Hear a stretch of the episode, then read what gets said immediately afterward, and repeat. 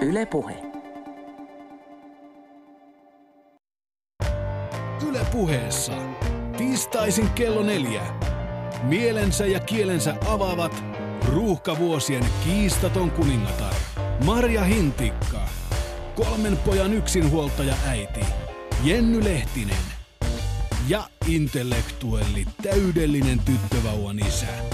Heikki Soini. Marja Hintikka live. Lapsi tuli, unet meni, mutta kyllä se vuoden päästä helpottaa. Tai viimeistään 2. Mutta entä jos se ei helpotakaan? Mitä jos äiti ja iskä hortoilevat muutaman promille humalatilaa muistuttavassa väsymyshorkassa vielä 5 tai vielä 10 vuoden päästäkin? Mistä lasten uniongelmissa lopulta on kyse? Lapsen vai aikuisen asioista?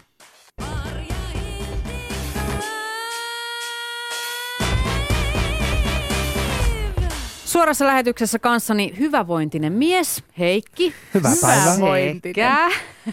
66 tuntia valvonut nainen, Jenny. Terve. Terve, terve. Ja nyt Jennyllä on 10 tuntia palauttavaa unta takana, niin ootko jo ajokunnossa? Riippuu mitä tällä tarkoitetaan. Siis sanotaan, että mun mieli on edelleen semmoisessa vähän niin kuin synkässä moodissa, missä asiat aina kääntyy kaksimielisiksi. Mutta eikö se ollut itse asiassa aika pitkään? On se. Se ei varmaan alkanut viime yönä. Eli olen ajokunnossa. Aha. No mutta niin. En siis voi autolla ajaa. Niin susta on vaikea sanoa, kun sä oot muuten niin kanssa niin kuin hektinen ja käyt kierroksilla. Niin tää on hyvin hämmentävää ollut seurata tätä sun lainausmerkeissä väsymystä, koska Jennyhän käyttäytyy väsyneenä niin kuin suurin osa ihmisistä normaalitilassa. Niin, ja mun mielestä Jenny käyttäytyy väsyneenä ihan samalla tavalla kuin silloin, kun hänen pitäisi olla pirteä. Että sua oli oikeastaan aika vaikea tulkita tuollain väsyneenä. Niin. Ja sitten kun se oli vielä semmoista aaltoliikettä, niin välillä sä olet ihan täysin skarppi ja sitten seuraavassa hetkessä totaalisen sekaisin. Kyseessä oli siis ihmiskoe, jossa Jenny testasi, missä kondiksessa pahimmillaan tässä maassa vauvoja hoidetaan. Nainen, joka ei ole itse kärsinyt ikinä uniongelmista, valvoi yli 2 vuorokautta putkeen. Sen piti olla 48 tuntia, mutta... No niin, no siitä tuli sitten 66 tuntia. Ja tämähän oli tämmöinen, itse asiassa multa kysyttiin aika monta kertaa, että ootko sä ihan varma, että on niinku järkevää ajatella aloittavansa valvomisuurakan 11 illalla? Ja mä sanoin, joo, että mä oon tosi hyvä nukahtaa, että mä otan tämmöiset tirsat ennen sitä, että mä vedän siihen pohjille jonkun 4 tunnin päiväunet ja no eihän, en mä sit nukahtanutkaan. Eli mä heräsin lauantai-aamuna 7 ja seuraavan kerran kävin nukkumaan tiistaina 1 yöllä. Nyt oot jo siinä ja myöskin teknisesti tänään hoidat tämän lähetyksen. Joo, jos jotain pientä ihmeellistä niin tapahtuu, niin se liittyy siihen, että joo, Jenny on puikoissa. Voitte vaan sanoa aina, että play it again, Jenny. Arvon kuulijat, tänään me kysytään myös teiltä, että milloin olet ollut väsyneimmilläsi vanhempana? Oliko se klassinen vauva-aika vai kenties joku myöhempi ajanjakso siinä kasvattajan roolissa, kenties teiniässä? Onko silloin se pahin, milloin lapsen kanssa joutuu valvomaan yöt läpeensä? Kerro meille oma tarinas ja kokemuksesi Twitterissä. Hashtagit on Yle MHL ja Yle Puhe. Ja tietenkin meidän Yle Puheen oma shoutbox toimii myös. Mutta tänään ääneen pääsee myöskin Iholla-sarjasta tuttu iskä. Blogimaailmasta Karoliina, joka on tämän Kolmistaan blogin pitäjä, on hänen puolisonsa, eli miesimeltä Esko Kyrö, jolla on 5-vuotias tytär. Esko on itse luokan opettaja ja hän kertoo tänään meille, että miten hän päätyi nukkumaan 4 vuotta sohvalla. Siitä lähtien, kun lapsi aika monelle mielenkiinnoin, mutta hänellä se riittää lapset tähän lapseen. Lapset ei välttämättä liity siihen mitenkään. Niin kyllä, että mitä tässä tapahtui? Hän myös paljastaa, että minkä suuren virheen he tekivät lapsen nukutushommissa ja mitä tekisi nyt aivan toisin. Mulla ainakin oli hyvä se, kun mun tuutulaulut ja muutenkin mun niinku, tavallaan mulle annettiin semmoinen niinku pieni vinkki, että nukkua kannattaa. Et esimerkiksi mun isä aina puhuu mulle semmoisesta, että hänellä on tallissa semmoinen jättimäinen kuminuija. Tiedätte sitä semmoinen? Joo, tiedän. Joo. Ja niin, että jos ei nuku, niin sitten hän tulee ja omin sanojansa mukaan komauttaa sillä päähän. Tehosko tämä? Joo, tehos. Et se oli aina niin kuin, mitä sanoit, että nuijat tyynyyn, eli niin kuin päänuijat, tai sitten haetaan kuminuija. Haettiinko sitä koskaan? Näit sä ikinä tätä kuminuja? Näin mä kuminuja, mutta siinä oli semmoinen niin kuin hilpeä klangi. Siis semmoinen, että se oli semmoinen niin kuin omalla tavallaan ystävä, mutta vähän uhkaava myös. Aha, pitäisikö ottaa käyttöön? Hei, älä ota. Mieti, miten hauska. Tämä ei kuulosta niin hyvältä idealta. Tämä joulun paras lahja unettomiin perheisiin, kuminuija. Ei nyt lähetä tähän. Olisiko se semmoinen uusi piikkimatto? Joo, se voisi olla tämän joulun hitti. Mutta ei lapsia voi laittaa piikkimatollekaan, vaikka sen pitäisi rauhoittaa hyvin uniin. Se olisi muuten hauska. Miksi ei olisi tämmöinen, mihin voi kääriä lapsia ja sitten rullata sitä vähän aikaa. Ja avot onnellinen ja nukkuva lapsi tulee ulos. Ennen eilistä suoraa lähetystä Jenny oli siis ollut valveilla 2 vuorokautta ja esiinnyi televisiossa tällaisena nukahtelevana leidinä. Sun aivosähkökäyrä ja elintoimintoja mitattiin siellä työterveyslaitoksen toimesta ja Jenny tietysti selviytyi parhaansa mukaan suoran lähetyksen tuoksinassa. Nyt kuunnellaan Jennyn touhuja 62 tuntia valvoneena ja ensi alkuun mäkin yritin selvittää, että miten väsynyt Jenny todellisuudessa oli. Hei, Jenny, mitä jos mä nyt sanoisin, että sä pääset joko nukkumaan tai lemmiskelemään Bruce Willisin kanssa, niin kumman valitsisit? Mä en ole koskaan liian väsynyt missään, Bruce. Hän on vielä elossa! Eli ei mitään hätää. Antaa mennä vaan. 62 tuntia lauantai-aamusta lähtien Jenny on valvonut ja häntä tarkkaillaan nyt samoilla laitteilla, joita työterveyslaitos käyttää omissa väsymystutkimuksissaan. Jussi, kerro missä hapessa Jenny on nyt? Jenny on kyllä useamman promillen humalatilassa. Voin kyllä sanoa näiden käyrien perusteella, että siellä on korkeintaan tämmöisiä lyhyitä 15 sekunnin unijaksoja, että ei niistä kerry varmaan muutama hassu minuutti viikonlopun aikana. Siis Jenny itse uskoo, että hän ei ole nukkunut yhtään, mutta sä todistat, että ei ole tullut unia tässä välissä. Ei. Ihan lyhyitä torkahduksia, semmoisia muutaman sekunnin mittaisia. Wow. Huhhuh, mä ajattelin, että se on kuitenkin vetässä joku 8 tuntia tuolla ja huiputtaa vaan, että joo, kyllä väsyttää. Mutta hei, mikä on pahinta, mitä voisi Jennylle nyt tapahtua tässä valvoneessa tilassa? Niin pahinta olisi, että jos Jenny lähtisi tästä autorattiaan ja sitten väsyneenä törmäisi vastaan tulevan rekan nokkaan. Oletko sä tietoinen, Jenny, että sä et ole ajokunnossa todellakaan? No nyt olen. No niin, mitäs nämä elintoimet on tässä suoran lähetyksen aikana? Täytyy kyllä sanoa, että siinä oli kyllä pientä mikrountaa, että olisiko ollut näiden jääkiekkojuttujen aikana sitten. Terveisiä vaan Arttu Viskarille taas. Näin siis Jenny eilisessä suorassa televisiolähetyksessä TV2. Sen voit katsoa kokonaisuudessaan Yle Areenasta, mutta mä vetäsin tuossa niin sanotun Bruce Willis-kortin käyttöön. Joo. Eli kaikille ihmisille löytyy se joku tämmöinen hekuman kohde, on se sitten ihminen tai ruoka tai matkustuskohde, jolla heidät saadaan hereille. Onko Heikki sulla jotain vastaavaa? No kyllä mullakin varmaan sellainen löytyy, mutta mulla on jäänyt kaihertamaan yksi asia eiliseltä. No.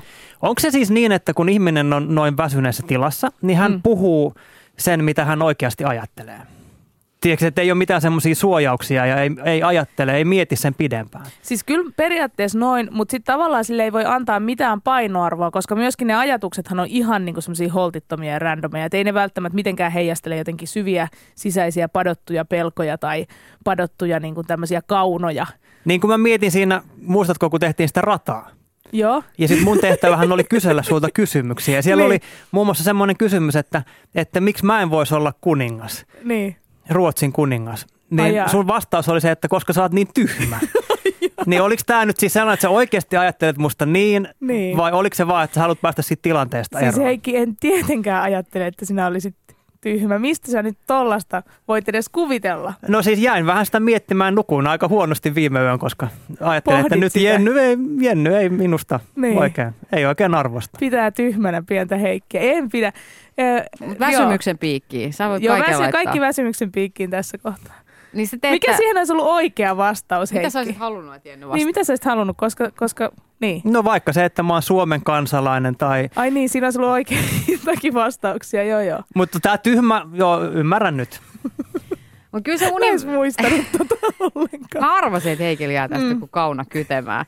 Mutta anna nyt armoa vähän. Siis väsymys ja univelka teettää ihmisellä mitä hullumpia asioita. Tapaturmariski jo 16 tunnin yhtämittaisen työskentelyn jälkeen, jos se menee niin kuin yön yli, niin on 3-kertainen normaaliin verrattuna. Ja Jennyllä meni siis tämä aivan kuitenkin 62 tuntia, niin siinä ehti. No niin, siinä kohtaa, kun lähetys alkaa 62. Niin aika moni vanhempi on kuitenkin valvonut sen verran kuin vaikka 16 tuntia. Saanko mä anteeksi nyt sit itsekin palata tähän asiaan, jos Heikki oli nyt tässä niinku vihainen siitä, että mä kutsuin häntä tyhmäksi, niin kun te tiedätte, että 62 tunnin jälkeen mun tapaturmariski on noin 10-kertainen. Suurin piirtein. Niin te olitte viritellyt mulle sinne siis esteradan, pakotitte mut kulkemaan sen vauvakainalossa ja toisessa kainalossa tämmönen täysi iso, vettä täynnä oleva iso aaltovaasi. Onneksi sä et hajota toteuttanut sitä, meillä olisi koko budjetti mennyt. Niin, mutta et sinänsä, niin kun, että jos nyt Heikki miettii, että mä en pidä Heikistä, niin kyllä mullakin on vähän semmoinen olo, että kuinka paljon te pidätte musta, kun te laitatte mut tommoseen hommaan. Ikävästi läikytit muuten sitä vettä siinä moneen kertaan.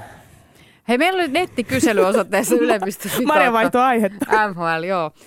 Missä kysyttiin, että kuinka väsyneitä te olette olleet vanhempina lastenne kanssa, niin 4/4 ilmoitti olleensa uniongelmien ja valvomisen takia jaksamisensa äärirajoilla silloin, kun on lapsia. Ja siellä on aika hauskoja tällaisia juttuja, mitä ihmiset on toilannut silloin, kun ne on ollut aivan sellaisessa väsymyshulluudessa. Aamuisin täytyi tarkistaa Facebookista, että mikähän oma nimi olikaan. Pyykit tuli laitettua pyykkikorin sijaan roskiin. Ja koitin keittää kahvia vehnäjauhoista. Miten ne vehnäjauhot on kuitenkin musta ja valkoinen? Musta tää on hienoa, että sit on ollut todella... Tässä on ollut vierekkään purkeessa ihmisillä siinä keittiön pöydällä. Hän on sit ottanut siitä. Ei sen varmaan tarkista. Niin, ei se niinku... Siinä kohtaa varmasti. Kyllä mäkin olen välillä siis, mä en ole niin väsymyspäissäni välttämättä ollut tossa, mutta siis just tämmöisiä, että tavallaan niin kuin melkein osaa itsekin jo aavistaa, että hetkinen, että nyt mä oon, tiedätkö, korjannut pöydän tai jotkut leipomistarvikkeet tai muut pois niin, että mulla ei ole mitään mielikuvaa. Sitten varovasti alkaa availla kahveja, että mitä on mennyt mihinkin. Ja siis muun muassa niin kuin 1,5 litran tämmöisen maitotölkin mä oon joskus laittanut jonnekin niin kuin jauhokaappiin silleen poikittain sinne ylös. Mitään järkeä, että miten ei ole voinut huomata tällaista asiaa niin kuin tapahtuneeksi. Joo, ja kyllä sitä mullekin tapahtuu koko ajan. Siis sillä lailla, että asiat kulkeutuu mitä ihmeellisempiin paikkoihin. Kun sä aloitat jonkun homman, sit sä keksit siinä kesken jotain, että sun piti tehdäkin jotain muuta, ja sit sä et enää löydä sitä alkuperäistä tavaraa, koska se ei ole yhtään semmoisessa paikassa, missä sen pitäisi olla. Kyllä mulla oli siis pari viikkoa, oli tuossa esimerkiksi kännykän tommonen suojapussi, oli todella siis kadoksissa, en tiennyt yhtään missä se on. Ja sit se vaan löytyi jostain lakanoiden välistä, siis sängystä. Kännykän suojapussi lakanoiden välistä. Mites teillä, oliko teillä korttokin loppu? No, jokainen voi miettiä, että mitä siinä on ehkä tehty. Kännykän suojapussi, hätäkeinot keksii. Kerran kaupasta lähtiessä on unohtunut ostokset ostoskärryyn. Lapset on sentään muistanut ottaa mukaan. Tämä on aika perus. Mutta aika tyypillistähän se myös, että lapsi jää joskus niin kuin jonnekin. Joo. Tai ainakin siis on kuullut, että on tyypillistä. Itsellähän ei ole käynyt tämmöistä. No ei ikinä mullekaan käynyt, mutta siis kaikista hurjin tarina, minkä on kuullut, oli siis tällainen isä, joka lähti kaupasta ja siinä sitten, en tiedä mitä on sitten oikeasti tapahtunut, mutta ilmeisesti on siis pakannut jotenkin kauppakasseja sinne autoon ja jostain syystä on siis unohtanut tämän vauvan turvaistuimen siihen auton katolle ja lähtenyt ajamaan. Onneksi siis matka kotiin oli hyvin lyhyt ja kun tuli kotipihaan, niin tajusi, että siinähän se turvaistuin on auton katolla ja tietysti äkkiä se sieltä pois ja vaimollehan ei tietysti voinut kertoa yhtään mitään ja siis niin kuin kaikki piti äkkiä vaan peitellä, että ei mitään. Ja lapsi on tietysti ollut aivan fiiliksissä. No varmasti olla ulkoilmassa. Mutta on tämä nyt jo ihan hullua, siis että tollaista voi tapahtua. Mutta vedetään niin silmät ummessa, ei muista mistään mitään. Kyllä. Viime viikolla toivotin esikoiselle kouluun lähtiessä hyvää yötä. Aika symppis. Ei auta, mutta kyllä pyörryin kotipihaan, kaupassa käynti tuntui pelottavalta ja unohdin kaiken, mitä minulle puhuttiin. Mutta tämäkin on varmaan kirjoitettu aika väsyneenä, kun se on just tommoinen niin kuin... Muistaako hän vastanneensa tähän meidän kyselyyn? Ei astuin varmasti tunneliin, mutta paita oli väärin ja mummo lensi sivulla. Joo. Se oli jotenkin kans häkellyttävää, että oli just ensimmäinen lapsi syntynyt ja sitten oltiin tilaamassa jotain vakuutusta lapselle. Sitten siellä vakuutusvirkailija onnitteli, että ihana perheen lisäys ja ensimmäinen lapsi, voi onnea. Minäs päivänä hän syntyi? Sitten äiti, aivan lyö bläkkiä. Ei pysty muistamaan. Siitä soittamaan lapsen isälle, että milloin se meidän lapsi syntyi. Sitten sellainen hirveä syyllisyys ja häpeä, että mä en jumakauta muista mun esikoislapseni syntymäpäivä. Elämäni merkittävin päivä, mutta mikähän se olikaan? Ja se oli 2 viikkoa sitten, mutta en muista. No, mutta siis kyllä mullekin kävi tuollainen, oltiin tähän ohjelmaan liittyen tämmöisellä työreissulla ja mun piti kirjoittaa mun osoite ylös. Niin väärinhän se meni. En mä muistanut, missä me asutaan. Laitoin siihen ihan väärän numeron siihen perään. Ja toivottavasti eivät lähettele perässä mitään. Hei hyvät kuulijat, kertokaa vastaavia tarinoita. Nämä on parasta vertaistukaa, että jollain muullakin on mennyt puurot ja vellit sekaisin ja vehnäjauhoista keitetty kahvia. Twitterissä se onnistuu. Hashtag on Yle MHL ja myöskin meidän Shoutboxissa. Mutta Marja Hintikka livessä vieraili myös laulaja, lauluntekijä, 2-vuotiaan pojan ja vain kuukauden ikäisen tyttövauvan isä Arttu Viskari. joka on siis keikkaileva artisti ja valvoo yöt muuten vaan, koska on parempaa tekemistä kuin nukkuminen. Ja kyseltiin häneltä, että millaisia asioita heillä kotona tapahtuu, kun väsyneitä ollaan ja miten Arttu myöskin psyykkaa itseään näissä tilanteissa. Kyllä välillä tiedätkö, niin kuin, täytyy jotenkin antaa itselleen luunappeja, niin kuin, että kestää sen kaiken homman niin kuin keskellä. Meidän poika teki yksi päivä silleen, että meillä menee portaat ylös kämpässä ja siinä on portti, ettei vauva pääse ylös sinne. Se oli teljännyt koirat sinne alas, sinne portin alarappusille. Ja sitten se oli itse mennyt ylärappusille ja pissasi koirien päälle. Välillä tietysti silleen, en tiedä miten, ottaako vähän napakammin kiinni. Ei saa tehdä noin, mutta ei mitään. Ne on kuitenkin, ei ne ymmärrä sitä itse. Niin. Sitten, no, ehkä mä vähän nauroin. No kyllä tietenkin toi ottaa veronsa, jos valvoo paljon, niin kuin mäkin valvon kaikki yöt, niin kyllä mulla melkein kerran kuukaudessa tulee semmoinen totaali kuolema sitten, että on pakko nukkua niin kuin koko päivä. Ja sitten kun lapset käy hoidossa, niin ne on kuitenkin koko ajan kipeänä ja aina joltain tulee räkää jostain reiästä. Ja sitten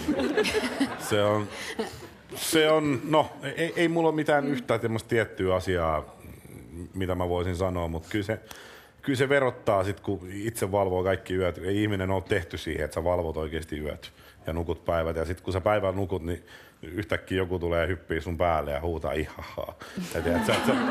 Se on semmoista se nukkuminen, että... Sun pitää sun vaimolle sanoa, että...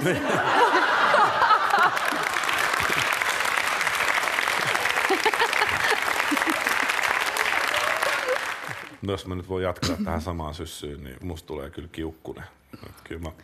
Kyllä vaimo saa sit niinku valitettavasti osansa, vaikka hoitaakin kotihommat tosi hienosti. Et musta tulee semmonen kiukutteleva kakara. Mitä sä sit teet? No saatan paiskoa ovia ja tiedätkö, niinku ihan jostain älyttömistä asioista, että minkä takia mun kalsarit ei saa olla tuolla hyllyllä. Niinku... Mikä sä oot horoskoopilta?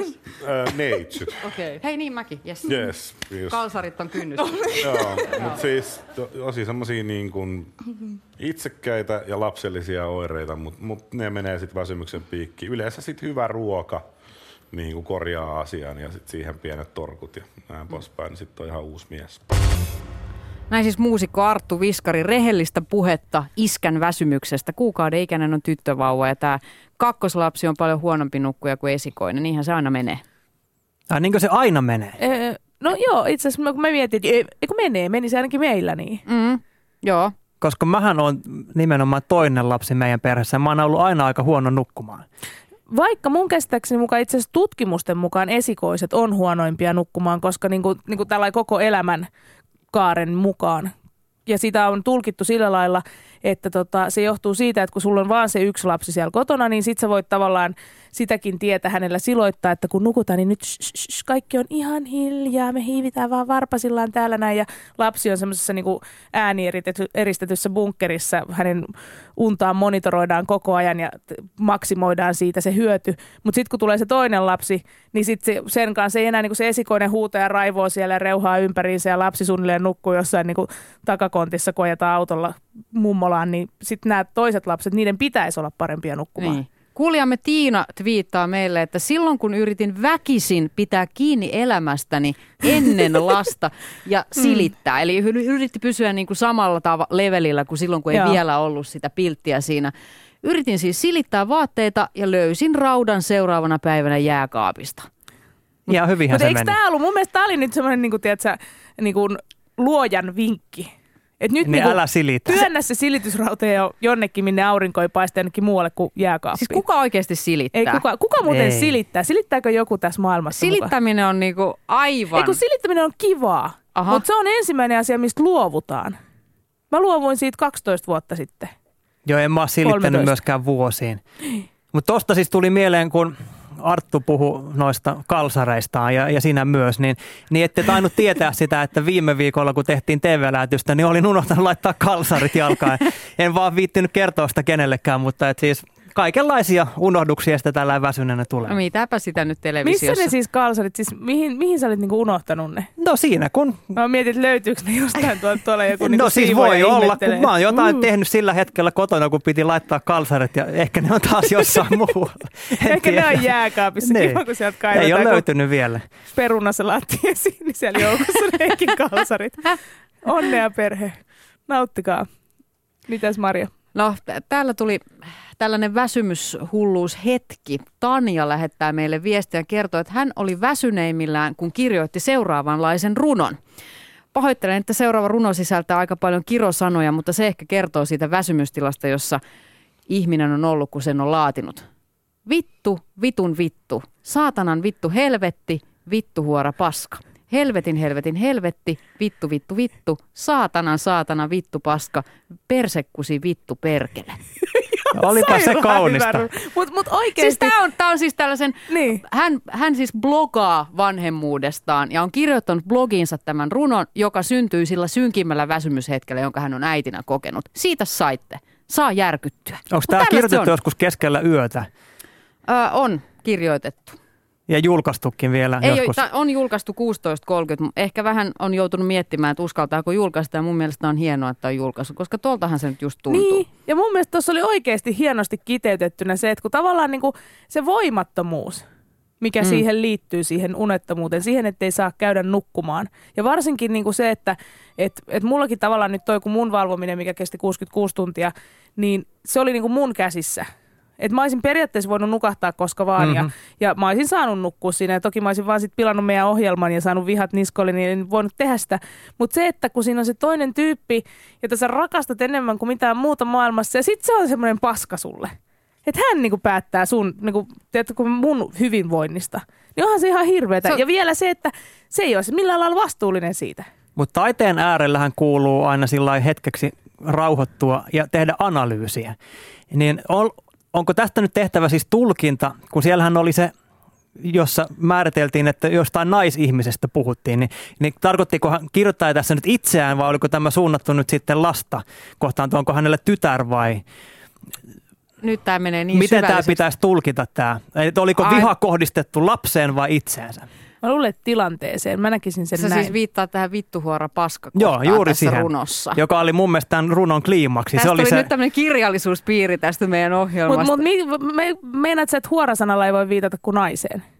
Vai no siis jollain tavalla mun mielestä tässä oli sellainen. Oliko ne kirjoitettu yhteen vittuhuora? Joo, se on siis sellaista niin kuin yhtä pötköä okay, oikeastaan tämä koko runo. Että mä nyt koen, että tämä on kohdistettu sellaista niin kuin syvää uupumusta ja sellaista yleisvihaa. Mä en usko, että tämä olisi välttämättä kohdistettu mihinkään. Tämä on sellainen niin kuin, vähän kuin kalevalainen niin kuin huuto taivaisiin. Auttakaa minua.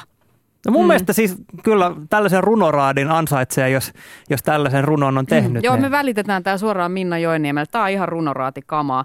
Kiitos tästä. Siis kyllähän nukkumattomuus on ihan todellinen ongelma, josta seuraa tutkitusti vaikka minkälaista oiretta. Univajeesta, mä en viittynyt Jenny luetella sulle näitä vielä eilen, mutta univajeesta kärsivillä ihmisillä on lisääntynyt riski sairastua tosi moniin psykologisiin sairauksiin, kuten masennukseen. Se lisää päihteiden käyttöä, säkin haluaisit tehdä viinille ja glögille eilen. Joo, halusin glögiä ja maksaa. Altistaa diabetekselle, sepelvautimotaudille, ylipainolle, kohonneelle verenpaineelle.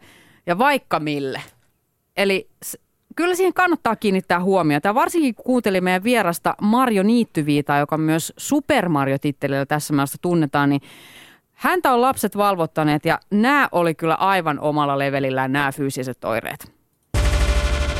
Siis ihan oikeasti, sulla on lähtenyt hampaita. En tiedä montako, 5 tai 6 ainakin ja... Jatkuvasti aina kun saatiin hammastilalle rakennettu, niin mä soitin taas hammaslääkärille, taas lähti. Miten ei saatiin hammastilalle? Siis istutettiin ne jotenkin takaisin? Se oli pitkä prosessi ja mies olikin, että ei tää ole totta, että 4. ei niin enää voi hankkia, että sen jälkeen mulla ei enää mitään kropas jäljellä.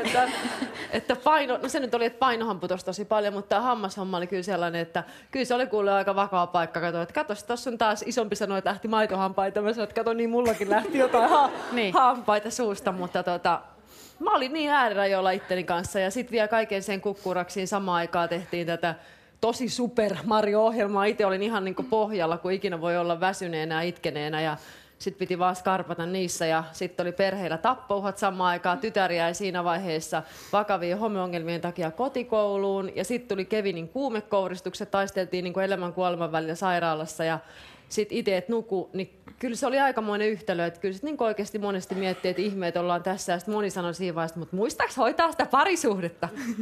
Just no sillä hetkellä ei tullut mieleen hoitaa sitä parisuhdetta, että yritti pitää loput hampaat suussa. Et se oli ehkä sitä tärkein juttu. Siis...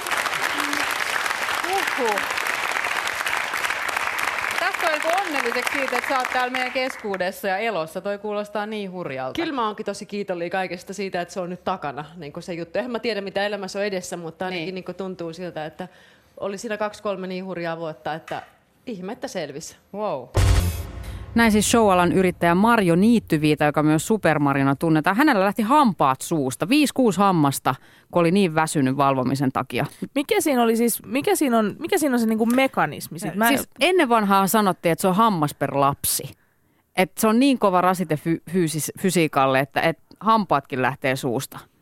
Mutta mä en tiennyt, että tämä on mahdollista. En mä tiennyt nykypäivänä. Niin. Mutta ilmeisesti mä kysyin Marjolta, että onko tätä nyt selvitetty, että se nimenomaan johtuu tästä uupumuksesta, mutta mitään muuta selitystä ei ole, niin näin pääteltiin. Että ne vaan, joo, aika hurjaa. Mä olisin ihan hirveästi halunnut tietää, että mitkä hampaat ne oli, koska nyt kun katsoi hänen legojaan, niin nehän oli todella hyvässä kunnossa. Olisi pitänyt mennä se näputtelemaan. Niin.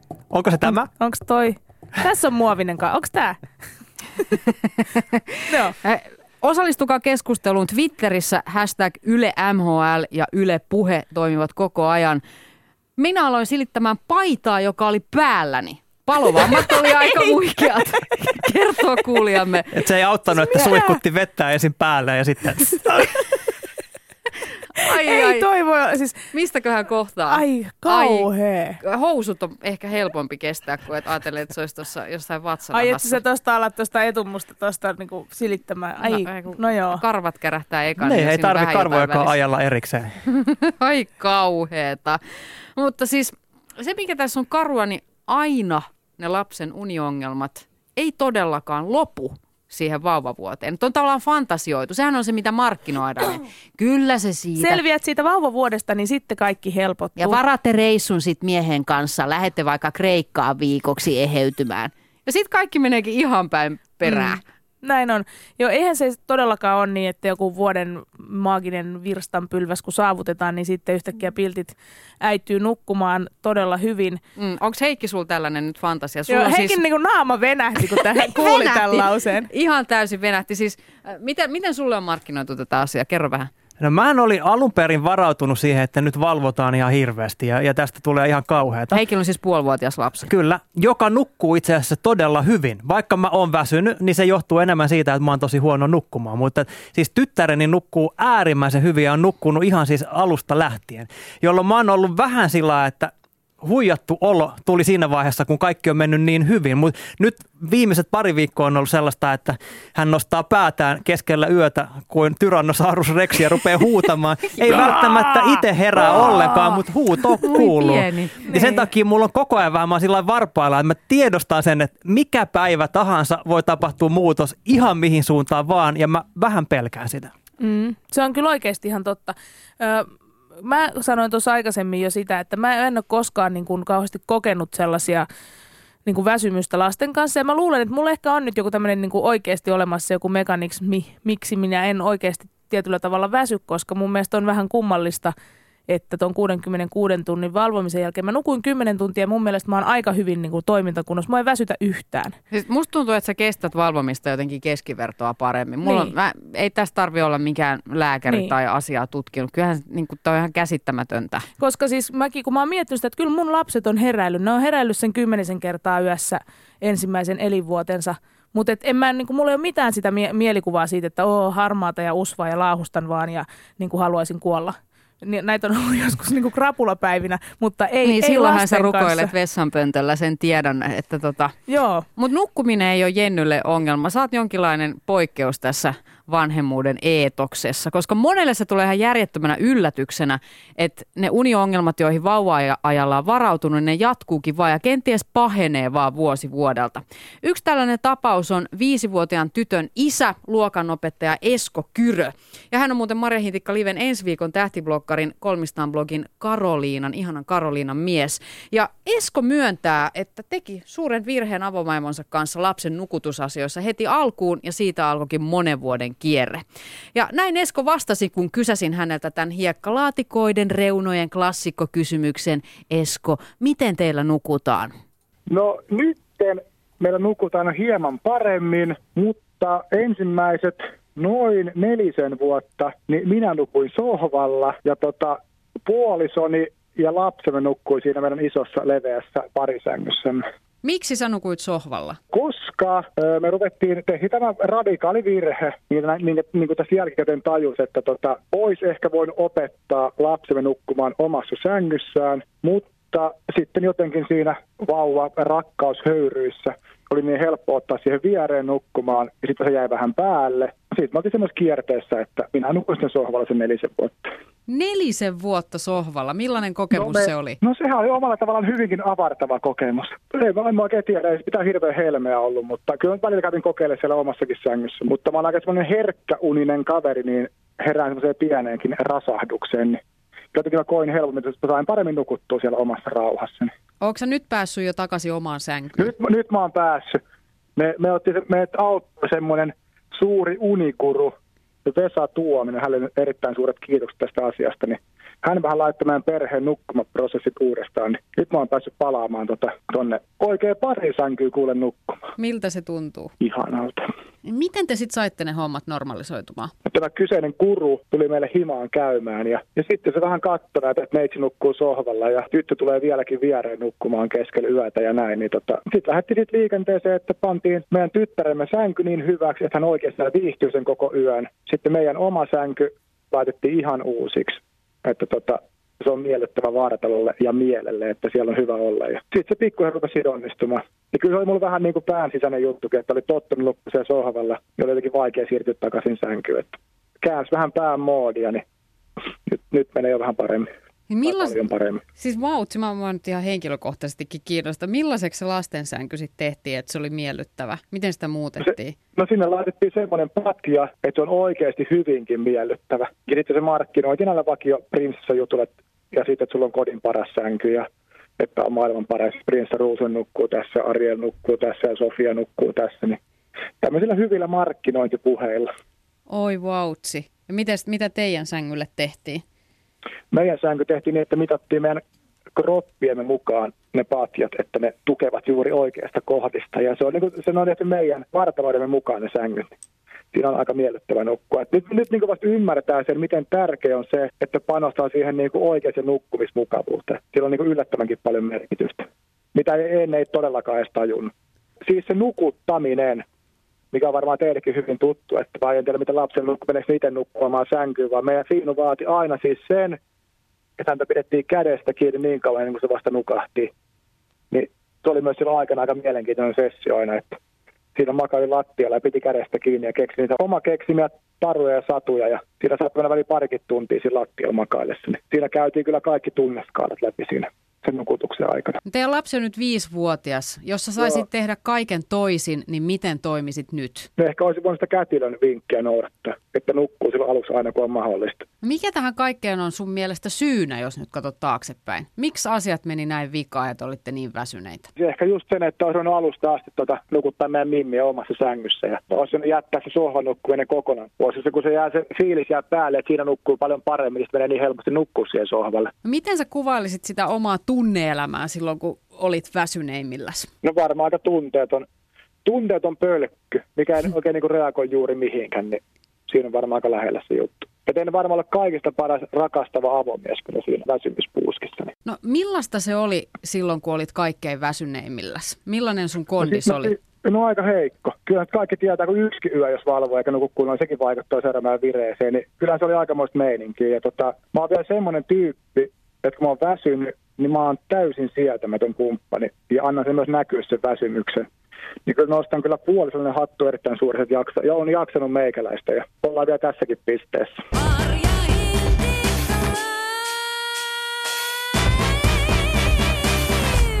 Näin perheen isä, luokanopettaja ja bloggaaja Esko Kyrö, 4 vuotta sohvalla nukkunut mies. Täällä puhutaan lasten uniongelmista, jotka ei todellakaan välttämättä lopu siihen vauvavuoteen. Paikalla kanssani Jenny Lehtinen ja Heikki Soini. Minä olen Marja Hintikka. 4 vuotta sohvalla, Heikki, miltä kuulosti? Kuulostaa aika pahalta.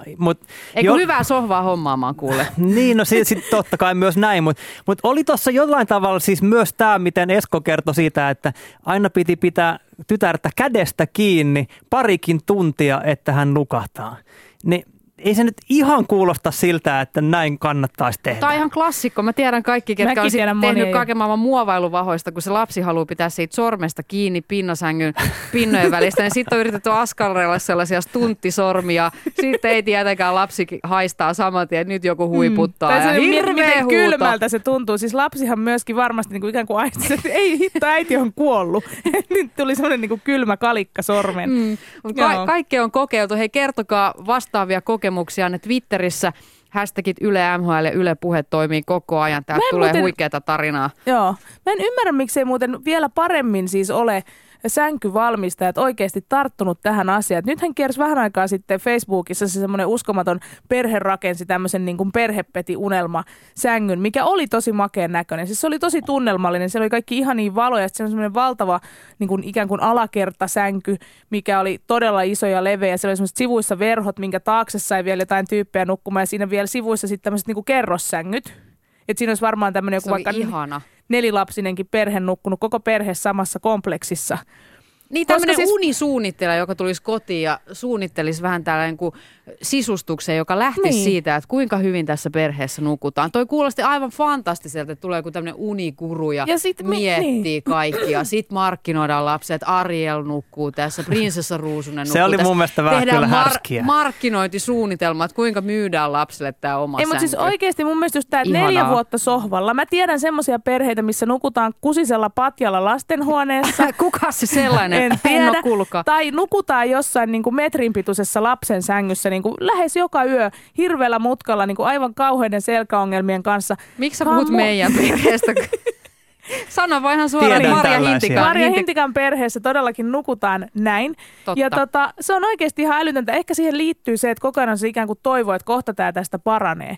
Mutta kun mä oon jotenkin aina ajatellut sen, että kun mä oon itse ollut siis semmoinen lapsi, joka ei ole saanut nukuttua hyvin. Mä oon valvonut tosi paljon lapsena niin kuin öitä. Ja meillä oli semmoinen vähän niin kuin asenne vanhemmilla aina, että ei sinne niin kuin vanhempien viereen ollut niin kuin oikeasti mitään asiaa enää 12-vuotiaana, jolloin myöskin vieläkin valvoin ja pelkäsin öisin. Ja siis pienempänä myöskin, vaikka toi nyt meni vitsiksi, niin pelkäsin öisin ja olin peiton alla yksin pimeässä. Et mun mielestä semmoinen niin kuin tai että mä oon sit omien lasten kanssa halunnut aina olla silleen, että mä en halua missään nimessä, että niillä olisi niinku ikävää öisin. Että ne huutaisi yksin jossain sängyssänsä tai että niillä olisi sellainen olo, että ne ei uskalla tulla mun viereen. Mm. Ja meillä onkin ollut siis silleen aina, että omaan sänkyyn käydään nukkumaan, mutta heti jos herää, niin sit saa aina tulla viereen nukkumaan. Ja samaten, että jos on ollut niinku lapsilla tullut tämmöisiä niinku satunnaisia uniongelmia, että aina tulee jollekin tulee joskus se, että äiti mä en vaan saa unta. Keskelyötä. Mä aina sanon, että please, että jos teillä tulee semmoinen, tulkaa heti sanomaan, tulkaa herättämään mut, niin sitten niinku tehdään jotain kivaa. Että ei tulisi sitä semmoista kierrettä, että sä niinku vuosikausia oot yksin siellä sängyssä ja niinku, tiedät, sä jotenkin häpeät sitä tilannetta tai oot jotenkin, että vitsi mä oon niinku huono, miksi mä saan nukuttua ja näin. Niin sitten meillä on ollut silleen, että joskus siinä on mennyt niinku muutama yö, että ne on tullut herättämään tai joku on tullut herättämään. Sitten me mennään nytkin olkkariin, pistetään joku niinku easy leffa vaikka päälle. Ja sitten nukutaan sohvalla sillain niin kuin näin. Ja sitten se on mennyt ohi.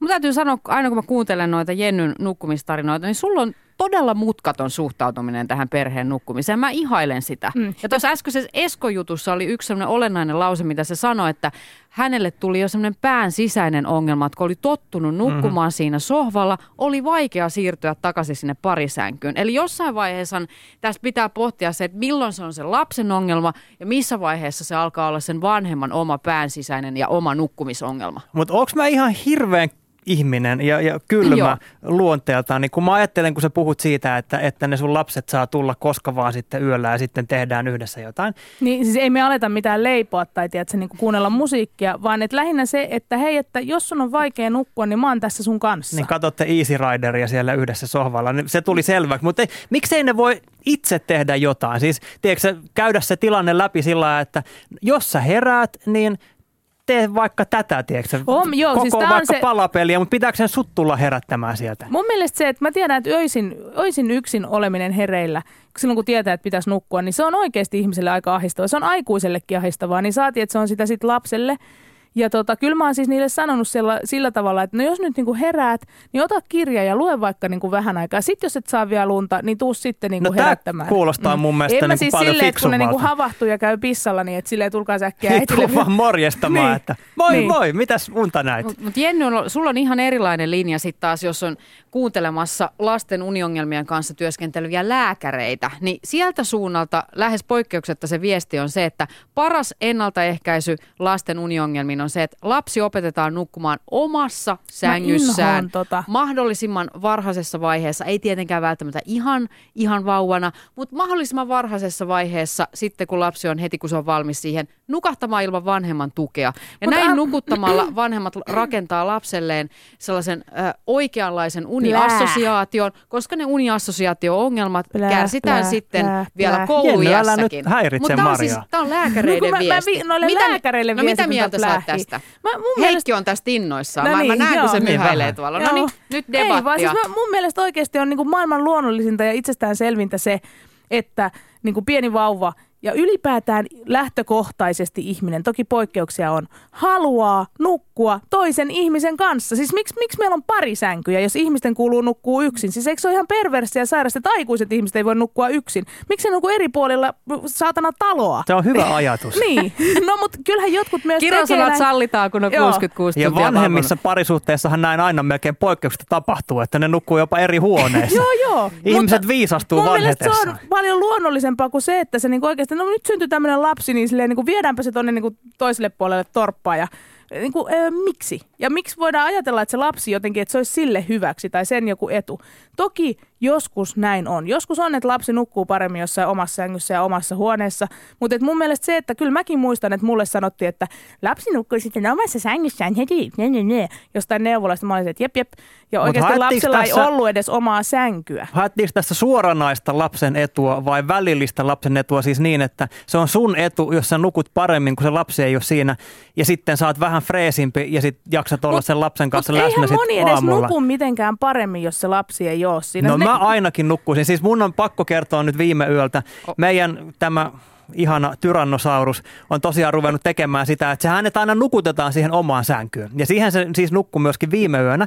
Mutta sitten jossain vaiheessa nousi tai se heräsi siihen syömään ja jäi sitten taas siihen meidän sänkyyn ja sitten kun se on siinä keskellä se pyöri semmoista 360 asteen niin kuin säteellä semmoista ympyrää. Se onnenpyörä. Joo ja potkii ja sitten nimenomaan rasvasektori osuu Heikkiä nenään. Ja se tyrannosaurus niin pitäisi tulee lähinnä nyt siitä, että hän raapii kynsillään sillä pahaenteisesti sitä lakanaa ja sitten jossain vaiheessa kun se tarttuu mua naamasta kiinni ja sillä ja huutaa unissaan, niin mä yritin nostaa sen takaisin sinne omaan sänkyyn. Nein. Siis nostin. Ja siinähän oli ehkä minuutin hiljaa, jonka jälkeen rupesi taas huutamaan. Mä yritin, mutta se oli pakko ottaa takaisin. No, miksi sä häntä kainaloon? Siis otat kainaloon ja vähän sillä sidot niitä. No ei pysty, kun se porautuu läpi siitä kyljestä. Siis oikeasti se tulee käsitellä toiselta puolelta ulos, jos sehän mä annan sen olla siinä. Sehän kuulostaa jopa vielä pahemmat, eli tällaisen kuin velociraptorilta, jos muistatte Jurassic Park.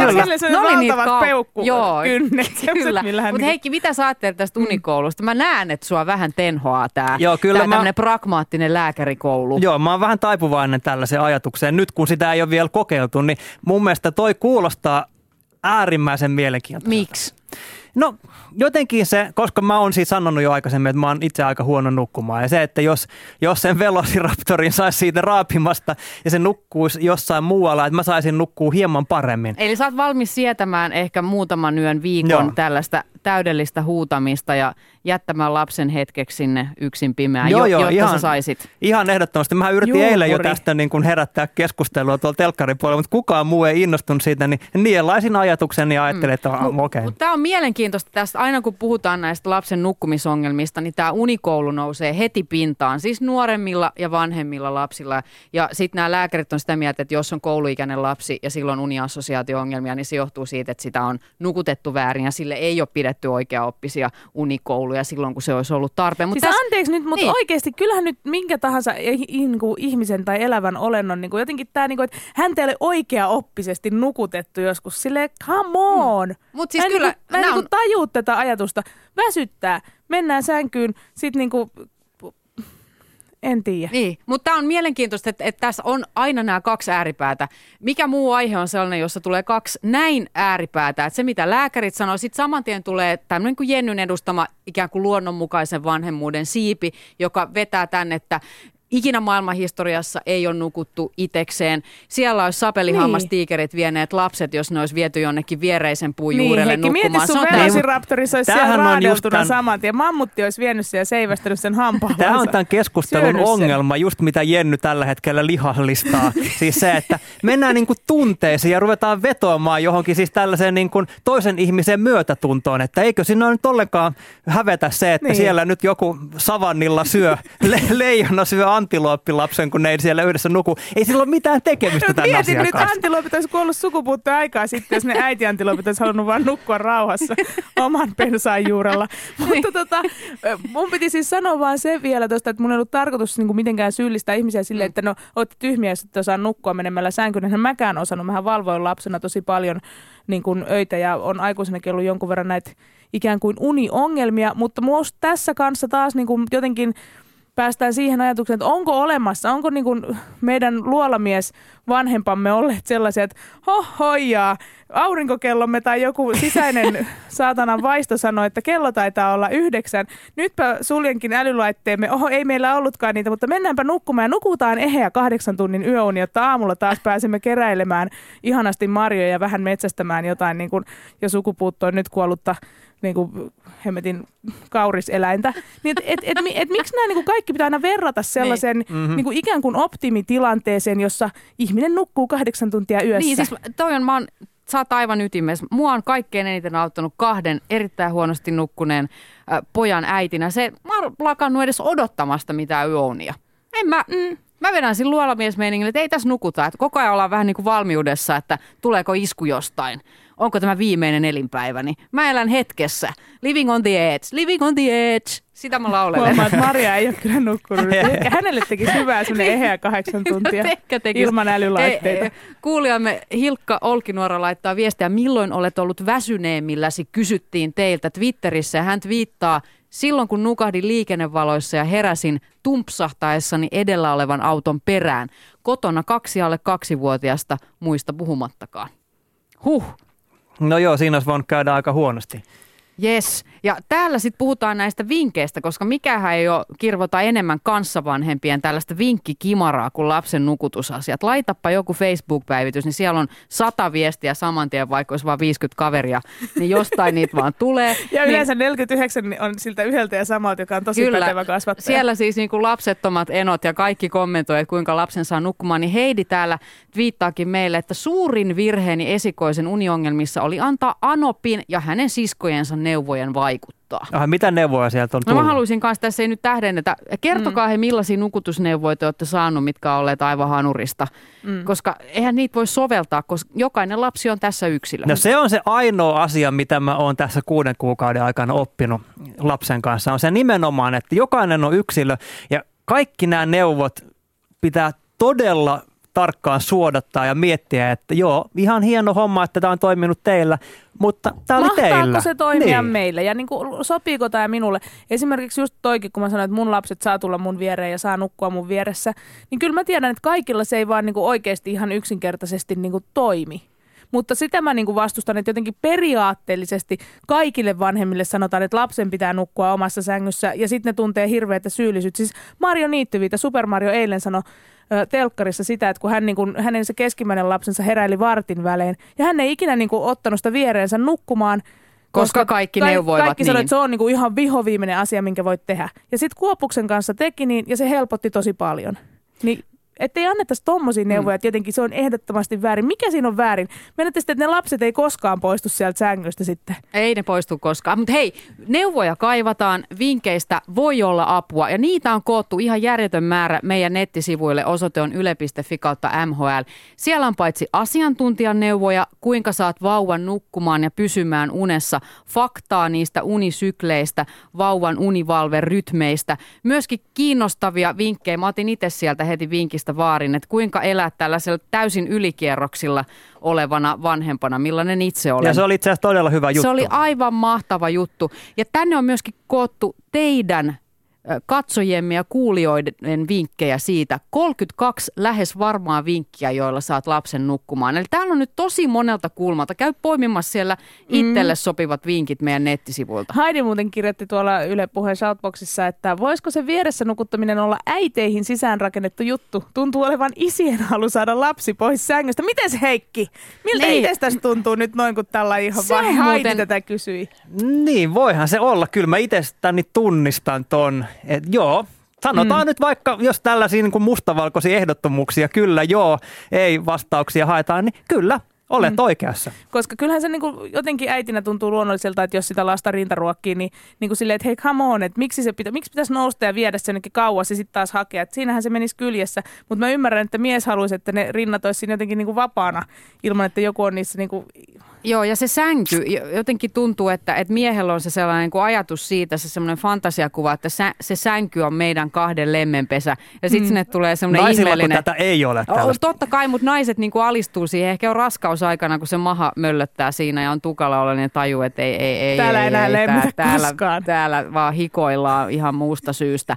Niin sitten ehkä miehen on vaikeampi päästää irti tästä ajatuksesta, vai mitä? Mitä Heikki? Mitä olet mieltä? No ehkä, mä sanon nyt kaikkeen joo. Koska jos tästä tällaista niin kuin totuusta kyllä ei vastauksia haetaan, niin joo. Mutta siis joo, kyllähän mä oon ymmärtänyt, että tämä unikoulu nimenomaan on semmoinen, että se on aika monelle äidille vaikea suorittaa tai käydä läpi. Et sen takia isät siinä jotenkin aktivoituu ja näyttää kyntensä, että kyllä minussa on miestä itkettää lastani tuolla toisessa huoneessa. Mutta nyt sä väistit aiheen, koska mun pointti oli, mä katson löytyykö tällä otsikkoa, kun unikoulu pelasti seksielämäni. Katsotaan, mitä Google sanoo. Joo, kyllä. Mut mikä tämäkin on tämä juttu, että miksi, kun muutenkin on väsynyt, niin eihän silloin kannata niin kuin esimerkiksi seksiä harrastaa vaakatasossa, koska hirveä riski siinä, että jompikumpi nukahtaa. Että tavallaan niin kuin unohtaisi myös sen sängyn funktion siinä ainoana paikkana, jossa voi niin kuin lempiä. Että tämähän on myös semmoinen, mitä niinku mun mielestä vanhemmille pitäisi heti alkuun sanoa siinä, kun rupeaa lapsia suunnittelemaan. Ruvetkaapas katsomaan omaa kotianne niinku sillä silmällä, että mitä muita paikkoja täällä olisi semmoisia, mitkä voisi jotenkin niinku leimallisesti muuttaa sellaisiksi no, lemmenpesiksi. Yhtä yksinkertaista olisi tehdä semmoinen sopimus, että jos lemmitään tässä ja minä nukahdan, niin jatka vaan, se ei ole raiskaus. Oletko luvannut tämän jo vaimollesi? Joo, totta kai. Siis tällainen kirjallinen sopimus on tehty. No ei ole tehty, mutta eikö se nyt olisi ihan kätevää? Siis jollain tavalla, että jos nyt kesken tässä aktin nukahdan, niin tiedät, että olin halukas tähän. Jatka vaan. Täällä myös puhutaan siitä, että missä määrin se on sen lapsen asia ja vanhemman asia. Panu laittaa Twitterissä meille mielenkiintoisen viestin, minun äitini taisi oppia nukkumaan vasta kun muutin pois kotoa. Eli onhan se meihinkin niin vahvasti sisään rakennettu. Niin se huoli, mikä siellä on aina. Ja se sellainen, että... Sä sanoit Heikki, että sä oot ollut huono nukkumaan. Mäkin on aina ollut herkkäuninen, mutta se on noussut potenssiin 10. Mä herään joka ikiseen rasahdukseen, mitä vaan siellä niin kuin tuuli ujeltaa sekunnin, niin jo siellä ollaan valppaana. Se on tullut jäädäkseen. Mutta eikö se ollut myös joku tällainen mittari kohonneesta stressitasosta, jos herää kaikkiin tuollaisiin pieniin? No sekin pieniin. On tullut jäädäkseen, en mä siitäkään stressi. Mut toi on oikeasti ihan totta, siis noista uniongelmista, kun mäkin ton valvomiskolumnin tein, niin tonne yle.fi/MHL-osoitteeseen, niin siellä kyllä kävi myös teinien vanhemmat kommentoimassa, että ihan oikeasti, että se on kyllä sit niinku aivan eri asia siinä kohtaa, kun valvoo sen teinin takia, koska silloin kun valvoo sen lapsen, pienemmän lapsen takia, se on sentään siellä kotona. Mutta teinin takiahan valvotaan siksi, koska se nimenomaan ei ole siellä kotona, vaan se on jossain ihan muualla ja todennäköisesti ei vastaa puhelimeen. Ja tekisi mieli kuristaa se, mutta kun ei sitä tiedä, missä se on, ei löydä sitä.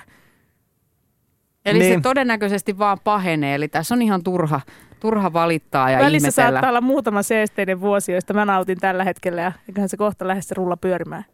Kyllä. Hei! No mitä Hintikka? Ei, miten me saadaan unta ensi yönä? Nyt joku vinkki. Niin. Avantouinti. Jenny saa varmasti unta vai? Mä saan unta ihan varmasti ensi yönä. Kyllä mä niin kuin tiedän, että varmaan 9 aikaan menen nukkumaan ja yritän saada ensi yönäkin sellaiset rapsakat 10-tuntiset, niin eiköhän silloin ala ole jo aivan täysin toimintakuntoinen. Tämä on ikuisuusaihe, josta varmaan keskustelu jatkuu niin kauan, kun lapsia syntyy maailmaan. Menkää meidän nettisivulle ja lukekaa. Siellä on tosi paljon hyviä artikkeleita unesta ja siellä voi vähän valita sitä näkökulmaa, että jos on perhepeti-ihminen, niin sieltä löytyy vinkkejä. Jos on taas unikouluun suuntautunut, niin siellä oma asiantuntija sillekin. Käykää ja tutustukaa. Ensi viikolla Marja Hintikka Livessä vanhemmuuskeskustelujen toinen todella kuuma peruna. Perheen ja työn sovittaminen yhteen. Onko se mahdollista? Niin. Sehän on mun mielestä se, mistä Heikin inhoama sanani metatyökin syntyi. Että tämähän niin kuin aina ajatellaan, että mitä ne kotiäidit tekee. Et eihän niillä ole mitään hommaa. Siellä ne lompakkoloisina niin kuin irstastelee miehensä rahoilla. Mutta faktahan on se, että kyllähän tämmöinen vanhemmuus on oikeasti niin kuin tavallaan yhden ihmisen työ.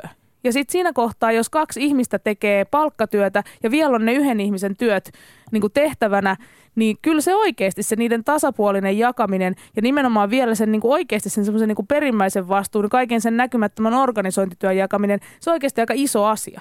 Siis sä oot ymmärtänyt väärin. Sä vähän siellä vihaa. En mä vihaa sanat, sitä. Että siellä naiset marttyydenä siellä on tommosia, ne on uhriutuvat siellä. En vihaa sitä metatyö-sanaa. Minuako sitten? Vihaan sinua ja sitä, että siinä syyllistetään miehiä. Ei, se on ihan eri asia. Miehiä. Nyt täytyy sanoa Heikki, että ei syyllistetty miehiä, kun mä nimenomaan kirjoitin sinne, että miten se voisi olla miesten vika, kun ei naisetkaan edes tajua, että mikä se fucking tilanne on. Se on kyllä ihan totta, että sä olit vähän petrannut tähän jälkimmäiseen metatyökirjoitukseen. Ei, kun siinä ekassa toi luki. Oliko se niin päin? Kyllä. Sä tulkitsit sen heti, koska sä tiedät, että vaimo Raukka raataa siellä metatyön parissa. Paitsi hänhän on nyt kotona, joten se on hänen hommansa. Jennyn vielä. Metatyö 2. artikkeli on muuten myöskin julkaistu meidän netissä. Siellä on ehdot vinkit siihen, että kuinka se metatyön kirous selätetään perheessä. Siihen on monia tapoja. Jenny antaa ihan hyviä esimerkkejä siitä. Mutta tietysti tähän työ- ja perheen yhteensovittamiskeskusteluun siihen liittyy 2 olennaista asiaa. Luopuminen ja ainainen riittämättömyyden tunne. Et on sitten töissä tai kotona, niin aina on sellainen niin kuin jotenkin riittämätön tunne, että nyt mulla pyörii nämä kotiasiat päässä ja haisee hielle ja tissit vuotaa ja mun pitäisi keskittyä. Ja joku yriö olkapäällä, siis niin. Se on inhottavaa. Eli tavallaan niin kuin joutuu luopumaan siitä sellaista omasta ihanasta työidentiteetistä, että mä oon tämmöinen professionaali ja viiletän. Ja aina laitettuna, että minä haluan olla niin kuin tämmöinen. Eli koko ajan ne molemmat roolit sisäisesti käy sellaista kamppailua minussa. Se on ahdistavaa. Se on vaikeaa. Mm. Ja nyt, no mitäs hankit niitä lapsia? Kyllä se oli. No, se on aina relevantti kysymys. Mä haluan, me nauhoitetaan tuommoinen. Meidän pitää saada semmoinen niin kuin tänne semmoinen. Syyllistysnappi. Että aina kun valitetaan vanhemmuuden tuskasta, niin sieltä tulee se, no mitäs teit niitä lapsia? Joo. Niin, mutta fakta on se, että meidän on pakko saada uusia veronmaksajia. Siksi me kaikki 3 olemme tehneet lapsia ja me myös teemme töitä ja maksamme veroja, jotta voidaan ne lapset elättää. Kukaan ei muuten siis syyllistänyt meitä. Ei ollenkaan. Mutta ensi viikolla